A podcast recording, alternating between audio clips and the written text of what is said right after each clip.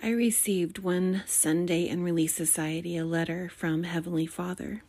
And it was part of the lesson that this wonderful sister gave that day. And I wanted to read the letter to preface this week's episode.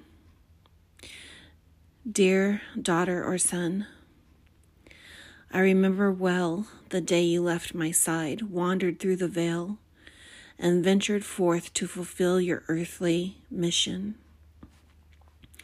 I had a tear in my eye as I clothed your spirit in a cloak of love and sent you off to earth. Be assured that my thoughts are with you now as they have always been. I love you with all of my heart. I know your life, the good, the bad, your grief, even your disappointments, your unrewarded efforts and your frustrations. But always remember all that I have is yours if you will only come home again. Daughter or son, realize that in you I have placed a bit of heaven. No one was exempt. I love all of my children. You have some blessed gifts some talent, some little part of me in you. Search for it, develop it, use it, and most importantly, share it with others. If you really love me, then help others find themselves and lead them to me. Show your love by serving others around you. Repent Repent of your failings and humble yourself. Make yourself ever teachable and continually strive to improve. I gave you weaknesses to help you be humble. Don't condemn me for that. I did it because I love you. Be full of hope as I am. Don't let discouragement engulf you. I'll come to you when you need me. Daughter or son, cease your idle contentions. Become a peacemaker, for it breaks my heart to see so many of my children fighting. If they could only see what I have hoped, planned, and desired for them, my heart breaks as I watch them. But you, faithful, you are my hope. It is through you that my work must proceed. You haven't much time, and there is so much work to be done. I beg you to continue your efforts, accomplish the mission I have specifically given you before you came to this place. I will help you. I will never be too busy or too far away to come to you. I'm nearer to you always than you might suspect. I have so much I desire to share with you. Come to me often in prayer. I love to talk to you, my beloved child. Be diligent in my work, and my kingdom shall be yours. I'd love to take you in my arms, but I too must wait patiently, and that time will come. Till then, I leave you my peace, my blessing, my love, and never forget I am nearby whenever you need me. I love you and miss you so terribly. And oh, how I'm looking forward to your return home to me. All my love, Heavenly Father.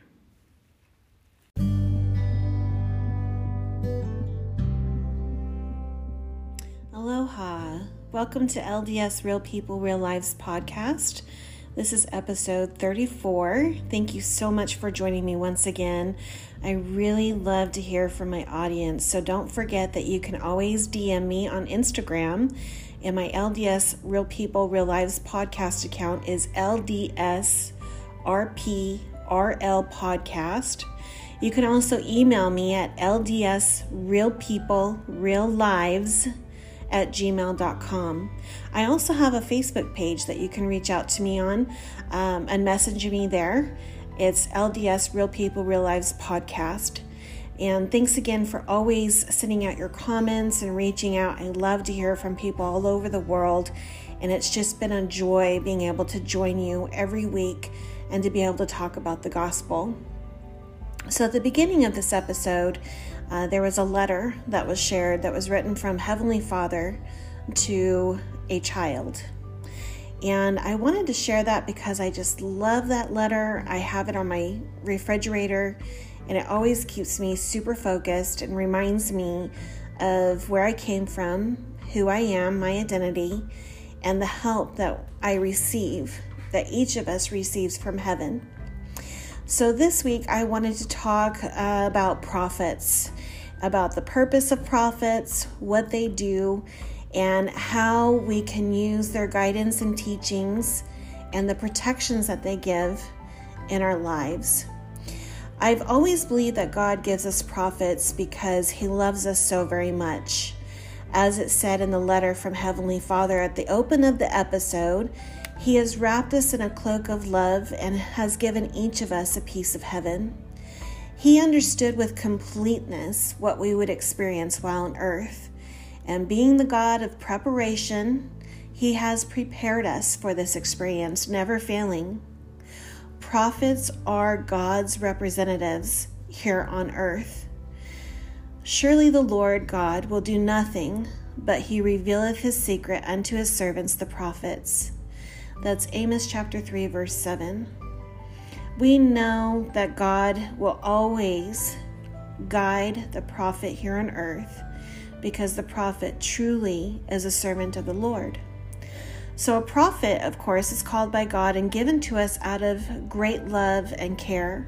As with any loving parent who sends their child off to acquire education, God has given us tools as well to find our way through this proving ground here on earth, never leaving us entirely alone. In Doctrine and Covenants, section 1, verse 38, it says, What I, the Lord, have spoken, I have spoken, and I excuse not myself. And though the heavens and the earth pass away, my word shall not pass away, but shall all be fulfilled, whether by mine own voice or by the voice of my servants, it is the same. Very clear teachings here in this uh, scripture. So we learn that the prophet the apostles, the 70s, and so on, when they are called by God under priesthood authority, that they speak for the God of heaven and earth, Heavenly Father, and Jesus Christ. Many people live without the ongoing guidance that God has provided with us today, um, believing that the heavens are closed, that there is nothing more He has to say, that all the revelation has ceased, and that they have everything that God knows that He wants us to know. And thankfully, we have Christ Church here on earth, which is proof that ongoing revelation is here. We know beyond a shadow of doubt that the heavens are open and that God is truly talking to us once again and has been since the restoration of the gospel of Jesus Christ. There are those that do believe only the Bible is the Word of God, yet we have been given additional scripture from our first prophet, seer, and revelator for the latter days, Joseph Smith. It is on the day that he entered the grove and prayed to God as he was taught in the book of James, chapter 1, verses 5 and 6. If any of you lack wisdom, let him ask of God that giveth to all men liberally and upbraideth not, and it shall be given him. But let him ask in faith, nothing wavering, for he that wavereth is like a wave of the sea driven with the wind and tossed. These verses teach clearly who we can turn to for direction and revelation, that we are never alone, and that God truly has thought of every, everything. Now, all we must do is believe, is have faith, is be an example of the believers. A prophet comes from various stages and backgrounds in life. It is by his humble and perfect servants that God brings to pass his will and his purposes. So, how do we identify a prophet of God? He will be called of God through the power, authority, and order of the priesthood, as mentioned earlier. And when a man is called to be a modern day prophet, it is up to us individually to find for ourselves a testimony of the prophet. The burden falls on our shoulders and our shoulders alone. God assigns, and we trust to have confidence in God. And if there are any hesitations, we must go to God in prayer and truly, humbly ask with all faith, nothing wavering, and He will answer. There have been prophets on earth since Adam. There was a time of silence from heaven because of apostasy, but that is no longer the case. God worked through Moses to give us the commandments, and then John the Baptist, who was prepared to ready the world for the coming of Christ, and then Nephi, he was a great prophet in the Book of Mormon who journeyed to the Americas 600 years before Christ's birth. And Joseph Smith was called to restore the gospel of Jesus Christ. Then we have Gordon B. Hinckley. He gave us the family proclamation to the world. That document is so important and clearly spells out the importance of family and family within the society. President Russell M. Nelson has ushered in the progression of the unfolding of the restoration as it is ongoing and has made some very important adjustments almost immediately. He readied us for the home centered, church supported gospel teaching. And then we had the shutdown of COVID 19, the pandemic, when he said, Spring of this year, this too shall pass, giving us all hope. He changed the length of time that we spend at church on Sundays, which has helped us to really focus on family and teaching the gospel one to another. Again, we felt very comfortable doing this during the shutdown because we had already been doing it for a year. President Nelson has truly been a global minister as he has shared the gospel in more than 32 countries He's performed his first temple dedication in Chile on October 28th of 2018. He revised the temple recommend interview questions to spiritually prepare all who will enter into the holy temples. And he has announced well over 35 temples that will be built wor- worldwide. The prophet is not only a prophet for the Church of Jesus Christ of Latter day Saints, but he is also a prophet for the world. One of the most notable temple dedications was the Rome, Italy temple in March 15, 2019. That temple is absolutely drop dead gorgeous. As a matter of fact, for that temple dedication, each member of the First Presidency and the Quorum of the Twelve Apostles was in attendance, as well as President Nelson. The prophet describes the dedication of the Rome, Italy temple as a hinge point in the history of the church. He also mentioned that things will move forward at an accelerated pace, that the church is going to have an unprecedented future, and it will be unparalleled. He has also told us to strap in for a bumpy ride, but our future is filled with lots of hope and exciting things to come. So, as I consider hinge point in the history of church, that those two words, hinge point, I think of a hinge on a cabinet or a door. And those, you know, when you open them, they move in different angles, different directions, and takes us into a different uh, course, let's say. And that's definitely what is going on under the presidency of President Russell M. Nelson currently, right now. He is just absolutely awesome. And I know personally that he's definitely the prophet for our days and during this time and dispensation. Um, he's busy as ever, and considering his age, he's 96, man. I mean, to have the energy that he has, he's such a marvel with the amount of energy and zest that he has for life and his calling.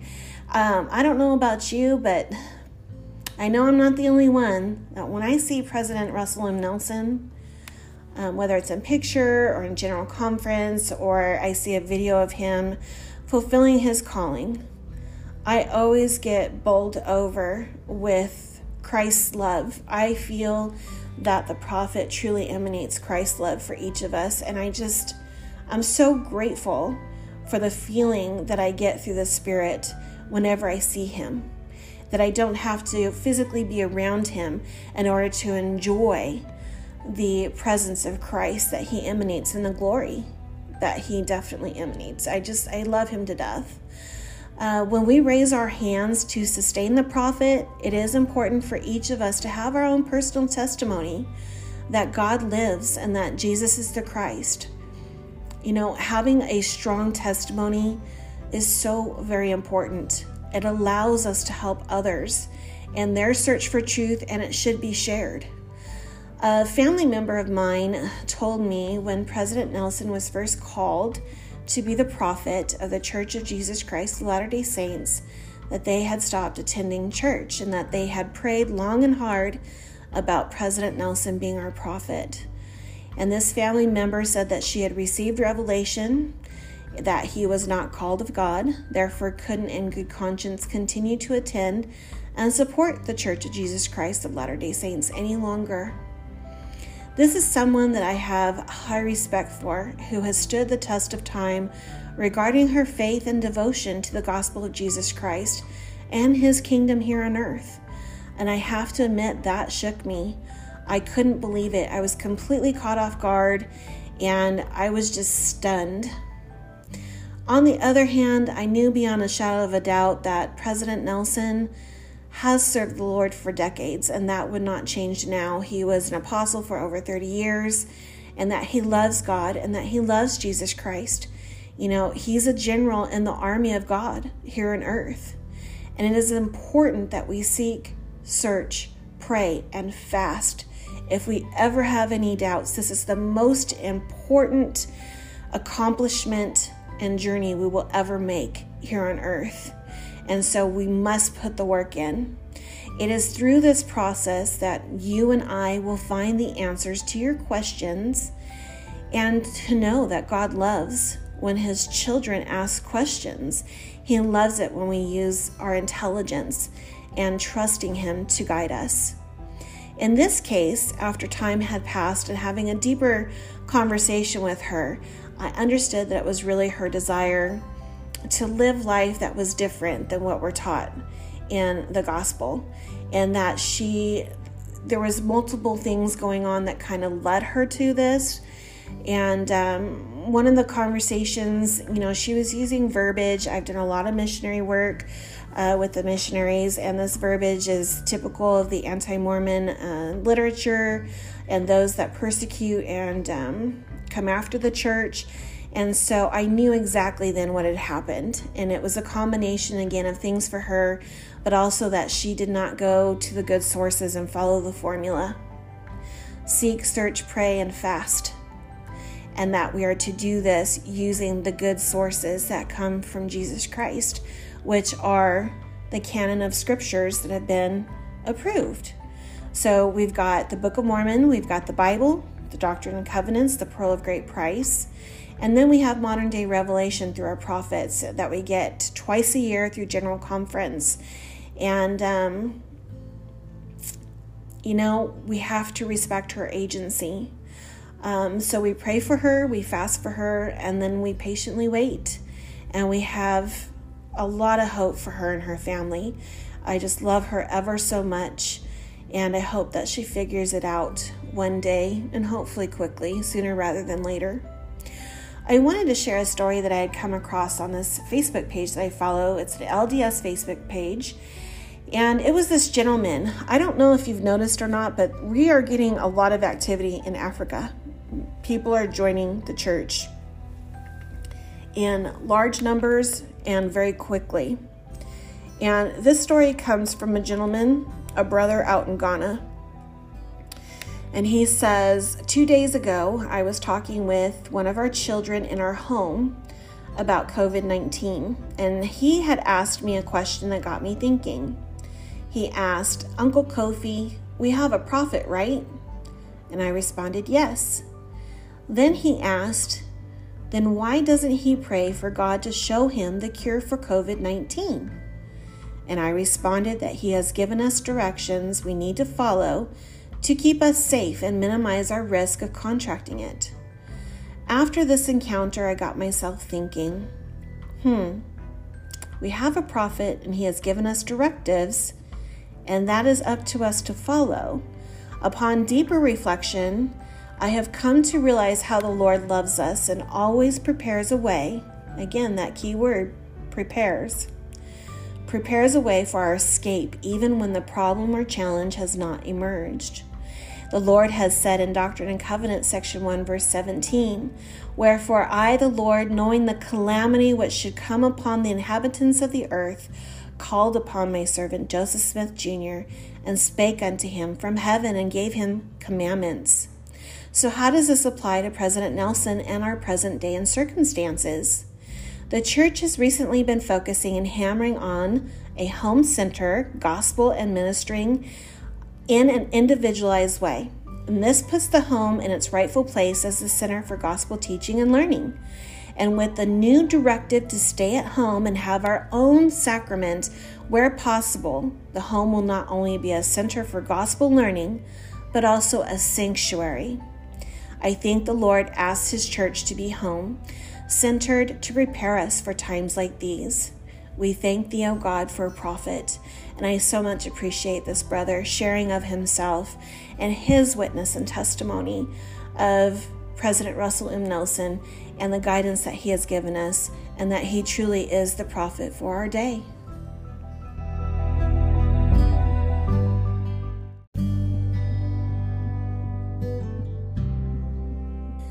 Wanted to give a brief uh, rundown of the prophets that we've had since the restoration of the gospel of Jesus Christ. As I've noticed that with each prophet, they had particular missions that they served and accomplished while they were the uh, president of the Church of Jesus Christ of Latter day Saints. So, starting off with Joseph Smith, who was the first president of the church, born in 1805. Um, he was the 11th child of Joseph Smith and Lucy Mack, and he worked on the family farm in Vermont and later in Western New York. He has a series of remarkable spiritual experiences prepared him for his prophetic calling. And beginning in 1820 in Palmyra, he saw God the Father and Jesus Christ in the first vision. Through Revelation, he translated and published the Book of Mormon. He also organized the Church of Jesus Christ of Latter-day Saints on April 6th of 1830 and received revelations to guide the church.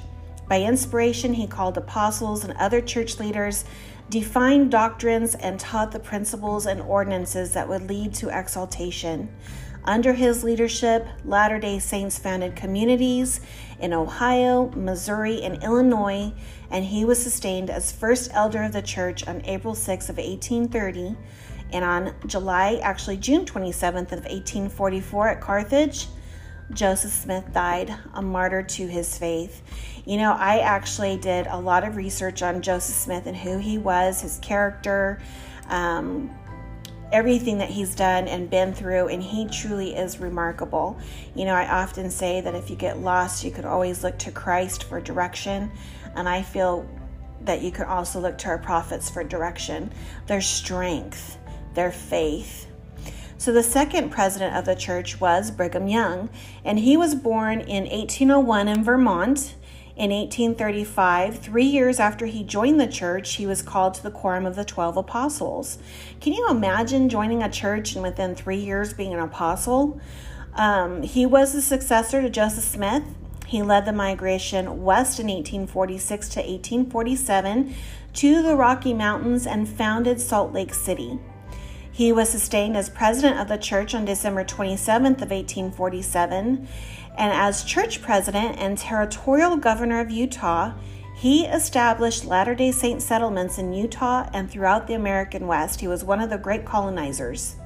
And under his direction, construction commenced on the Salt Lake, St. George, and Logan temples, and he brought the telegraph and the railroad to Utah as well and encouraged cooperative industry among the saints. He also encouraged excellence and refinement in every aspect of life and he passed away in Salt Lake City in 1877 after nearly 30 years as the church president. 30 years he was the prophet of the Lord's church. And I love Brigham Young. He is so direct and to the point. And, you know, he speaks nothing but truth. I just adore him. And then the third president of the church is John Taylor. And he was born in 1808 in England. He uh, immigrated in 1832 to Toronto, Canada, and he was a Cooper and part time Methodist minister. He and his wife Leonora joined the church in 1836, so just four short years later. And then, two years after 1836, he became an apostle and enjoyed close association with Joseph and Brigham. John Taylor accompanied Joseph Smith to Carthage in June 1844 and was seriously wounded when Joseph Smith was killed. And he was sustained as president of the church on October 10th of 1880 during one of the most challenging periods in church history. The church was persecuted for the practice of plural marriage, and many Latter day Saints were being fined, imprisoned, and denied the vote due to their beliefs and practices.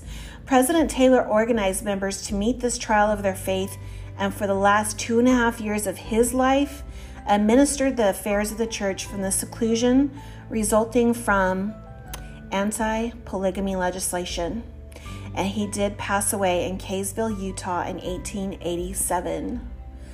John Taylor, I mean, to come in and be the prophet at that time with the um, polygamy, and I'm sure that was the time with all the race stuff going on, he had his hands full.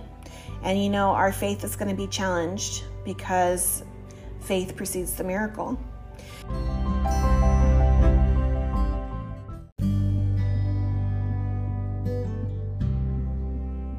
And then we have Wilford Woodruff, who is the fourth president of the church, and he was born in 1807 in Connecticut. Um, he was a miller by trade, and he joined the church in 1833. He served two missions before being ordained an apostle in 1839, and as a member of the Quorum of the Twelve, he completed four additional missions and presided over the temple in St. George, Utah. He also served six years as a church historian, and then he was sustained as church president on April 7th of 1889. And as president of the church, he dedicated temples in Salt Lake City and Manti, Utah. He oversaw the organization of the Genealogical Society and reemphasized the value of historical record keeping. After much pondering and prayer, he received a revelation that the Latter day Saints should cease the practice of plural marriage, and in 1890 he wrote the manifesto testifying that the church had ceased teaching the practice of plural marriage in addition to being the Lord's mouthpiece for that revelation. And President Woodruff also left a legacy that emphasized missionary and temple work, and he passed away in San Francisco on September 2nd of 1898. He did a lot of good work for the saints and for the church and for the people of his time. The fifth president of the church is Lorenzo Snow, who was born in um, Mantua, Ohio, April 3rd, 1814. As a youth, he preferred academic study to an apprenticeship, and he studied uh, Hebrew and theology, which led to his conversion to the church in 1836 and he spent the rest of his life in service as a missionary, apostle, and church president, a position that he filled on September 13th of 1898. And he helped the church recover from the challenges of the previous decades. He stabilized church finances as members increased their tithes and offerings, and he expanded church missionary efforts. As church president at the dawning of the 20th century, he opened a new era in Latter day Saint history and he passed away in Salt Lake City on October 10th, 1901, at the age of 87. We have Joseph F. Smith, the sixth president of the church. Now, he was born in November of 1838 in far west Missouri. His father, Hyrum Smith, was martyred along with his uncle, the prophet Joseph Smith, and young Joseph F. Smith helped his mother, Mary Fielding Smith, migrate to Utah. And they established a house in Salt Lake City. After she had passed on in 1852, he began a life of service to the church. In addition to his many religious duties, he served in Utah's territorial legislature from 1865 to 1874, and he became the president of the church on October 17th of 1901. While ushering the church into the 20th century, Joseph F. Smith brought Latter day Saints to a better appreciation of early church history, and he worked to improve the public image of the church by developing important church historical sites in New York, Missouri, and Illinois, also building a visitors bureau and expanding church missionary and educational systems. He clarified important doctrines, served numerous missions, and directed the construction of a new headquarters complex for an expanding church. After 17 years as church president, Joseph F. Smith passed on November 19th of 1918 in Salt Lake City. We have Heber J. Grant, who is the next prophet of the church, and he is the seventh president of the church, born in 1856 in November. In Salt Lake City, Heber J. Grant was raised by his mom, who happened to be a widow. And by the time he was 15, he had begun a successful business career and had been ordained to the office of 70. Ten years later, he was called to the quorum of the 12 apostles, where he served for 37 years. And after becoming church president on November 23rd of 1918, he had dedicated three new temples, developed the welfare program, and helped Latter day Saints cope with the tragedy of World War II. His business experience enabled him to modernize church organizations and procedures, and his missionary efforts, including extensive speaking engagements and friendships with national business leaders, brought the church to the attention of the nation. And after serving 27 years as the president and prophet, he passed on May 14th of 1945 in Salt Lake City. Next, we have George Albert Smith, and he served, I believe, for about six years as the president of the church, and he was the eighth president. Born in 1870 in Salt Lake City, his father was John Henry Smith, and gone, his grandfather was George Albert Smith. They had both been counselors to church presidents, and while employed in the federal land office for Utah, he was called at the tender age of 33 to the quorum of the 12 apostles, and despite fragile health and impaired eyesight, he had a dis- distinguished career as a church leader. He became president of the church on May 21st of 1945, and he organized the church's massive welfare assistance to Europe following World War II. He also championed scouting, among the Latter day Saints and through numerous other civic and church responsibilities, President Smith lived that portion of his personal creed that declared, I would be a friend to the friendless and find joy in ministering to the needs of the poor. After six years as president, George Albert Smith died in Salt Lake City on his 81st birthday, which was April 4th, 1951. Uh, we're seeing how each of these presidents had missions to accomplish during their time in the prophet role. Very distinct and individual to that time and dispensation that they served. Next, we have David O. McKay. He was the ninth president of the church and born in 1873. He spent his youth in Huntsville, Utah. He studied at the Weber Stake Academy in the University of Utah and he prepared for a career in education.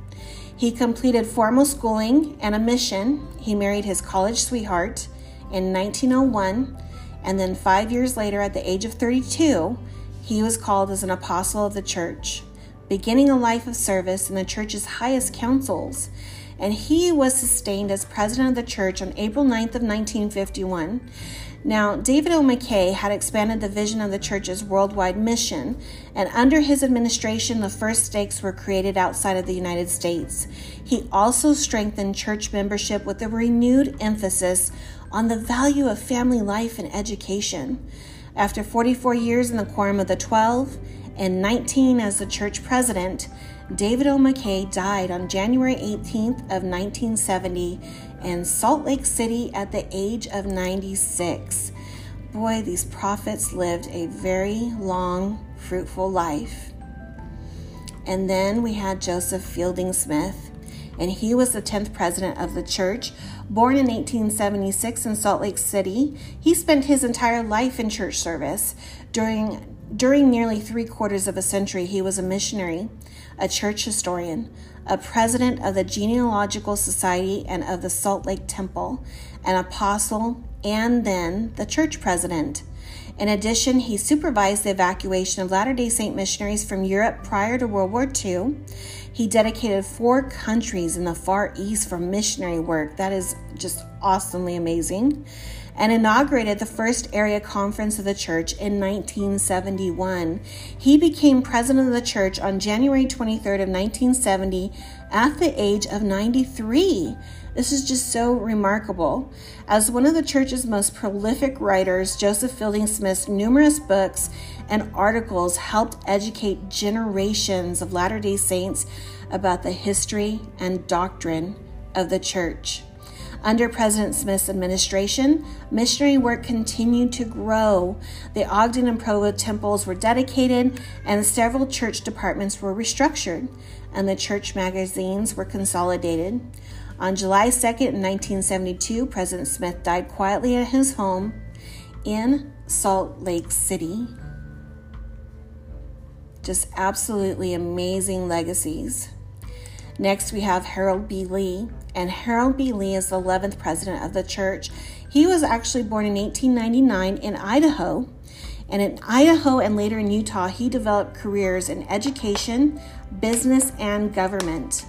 As president of the Salt Lake Pioneer Stake of the Church during the Great Depression, he initiated a program of self help and relief that grew into the welfare system of the church.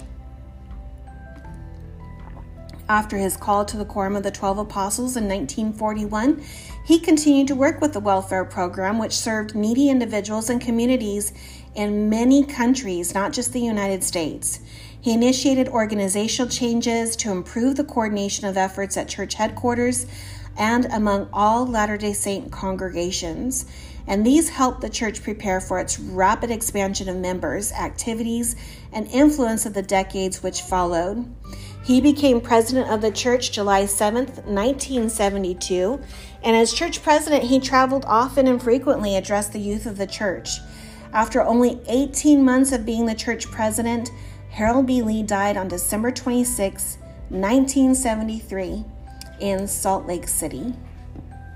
You know, the, he definitely was the prophet for the times, and that's when we had a boom in membership. And then Spencer W. Kimball came next, and I absolutely adore him. I just, every time that I saw him on the TV, he just always had that grandfatherly feel. I was born in 1972, and I just always felt so much love coming from him. Now, he was the 12th president of the church, and he was born in 1895 in Salt Lake City. Uh, he grew up in Thatcher, Arizona, and after completing a mission and marrying his uh, sweetheart, Camilla Eyring, he settled in Safford, Arizona to raise his family and run an insurance business. Now, years of church and community leadership preceded his calling as an apostle in 1943, and overcoming severe health problems, he became church president on December 30th of 1973 at the age of 78. He led the church with spiritual power and energetic determination during a period of dramatic vitality and growth. His administration produced significant advances in doctrinal understanding, member unity, and gospel expansion worldwide.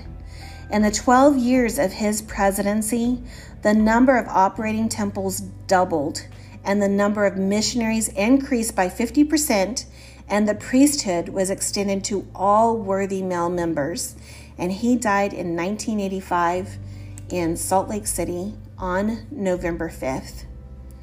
Next, we have Ezra Taft Benson, powerful, powerful prophet uh, he was the 13th president of the church, born in 1899 in Idaho. Um, president Benson learned early the principle of hard work on the family farm. He served a mission to Great Britain, and after his return, he was married to his sweetheart, Flora, in 1926. He received his educa- education in agriculture and went on to hold many important positions within the industry. He was called to be an apostle after having been president of two stakes and from 1953 to 61, he served as Secretary of Agriculture in the cabinet of U.S. President Dwight D. Eisenhower. On November 10th of 1985, he became the president of the church, and having a resolute testimony of the power of the Book of Mormon, he emphasized the importance of it in daily scripture study, missionary efforts, and gospel teaching. His love of freedom, home, and family were also evident in his addresses and counsel to church members. And despite his failing health, the church continued to grow under his administration. Temples were dedicated and missionary work expanded around the world, particularly in Eastern Europe. He died in Salt Lake City in 1994 at the age of 94. Just amazing, amazing lives these men led. Now, Howard W. Hunter, he was the 14th president of the church, and I believe he had the shortest um, tenure as the prophet. Uh, it says he was born in 1907 in Idaho, and he loved music. Uh, he toured for five months on the SS President Jackson, which gave him the opportunity to see many exotic sights in Asia, and his band was called Hunter's Croonaders. Upon his marriage to Clara in 1931, he did give up his music career in favor of a stable family life. And then President Hunter began to study law and he became a successful lawyer in California. He did hold various positions of priesthood leadership, which helped prepare him for his call to the apostleship in 1959. And after 35 years as an apostle, he became the president of the church on June 5th, 1994, at the age of 86 and during his short presidency, he challenged all members of the church to become temple worthy. And prior to a decade of increased temple building, and invited members who had become offended to come back to the church. He traveled as often as his health would permit. He dedicated two temples and commemorated the 150th anniversary of the martyrdom of Joseph and Hyrum Smith. And he passed away in 1995 on March 3rd in Salt Lake City. Next, we have Gordon B. Hinckley, and I absolutely love President Hinckley. He was the 15th president, born in 1910. He was prepared from his youth to be a prophet. After graduating from the University of Utah, he was called to serve a mission in Great Britain, and after he returned, he embarked on a lifetime of service for the church. He was employed as the executive secretary of the church radio, Publicity and Literature Committee before he was called to be an apostle in 1961. He was later called to serve as a counselor to President Kimball, President Benson, and President Hunter. After becoming church president on March 12, 1995, he directed the most intense temple building program in the history of the church in an effort to extend temple blessings to more members. He exhibited vitality and energy as he traveled about the world, meeting and speaking to members of the church. And through television interviews and national press publications, he increased media attention and improved the public image of the church. He counseled church members to fellowship new converts, befriend members of other faiths, and live exemplary lives and avoid the evils of the world just an awesome president. I think that when he increased the amount of temples that we had, um, he was also the one that uh, the smaller temples were able to be built in areas like Fresno, California, so that we could have temples there and do our work. And it's absolutely gorgeous. The 16th president of the church is Thomas S. Monson such great love and devotion to President Monson, who was a champion for those who were widowed, who were poor, who were left without families or homeless. Uh, he was born in 1927 in Salt Lake City, Utah. He did serve in the United States Navy near the close of World War II. And in 1950, at age 22, he was called as bishop of the 67th Ward in Salt Lake City. Five years later, he was called as a counselor in the presidency of the Temple View Stake. And then from 1959 to 62, he served as president of the church's Canadian mission, headquartered in Toronto.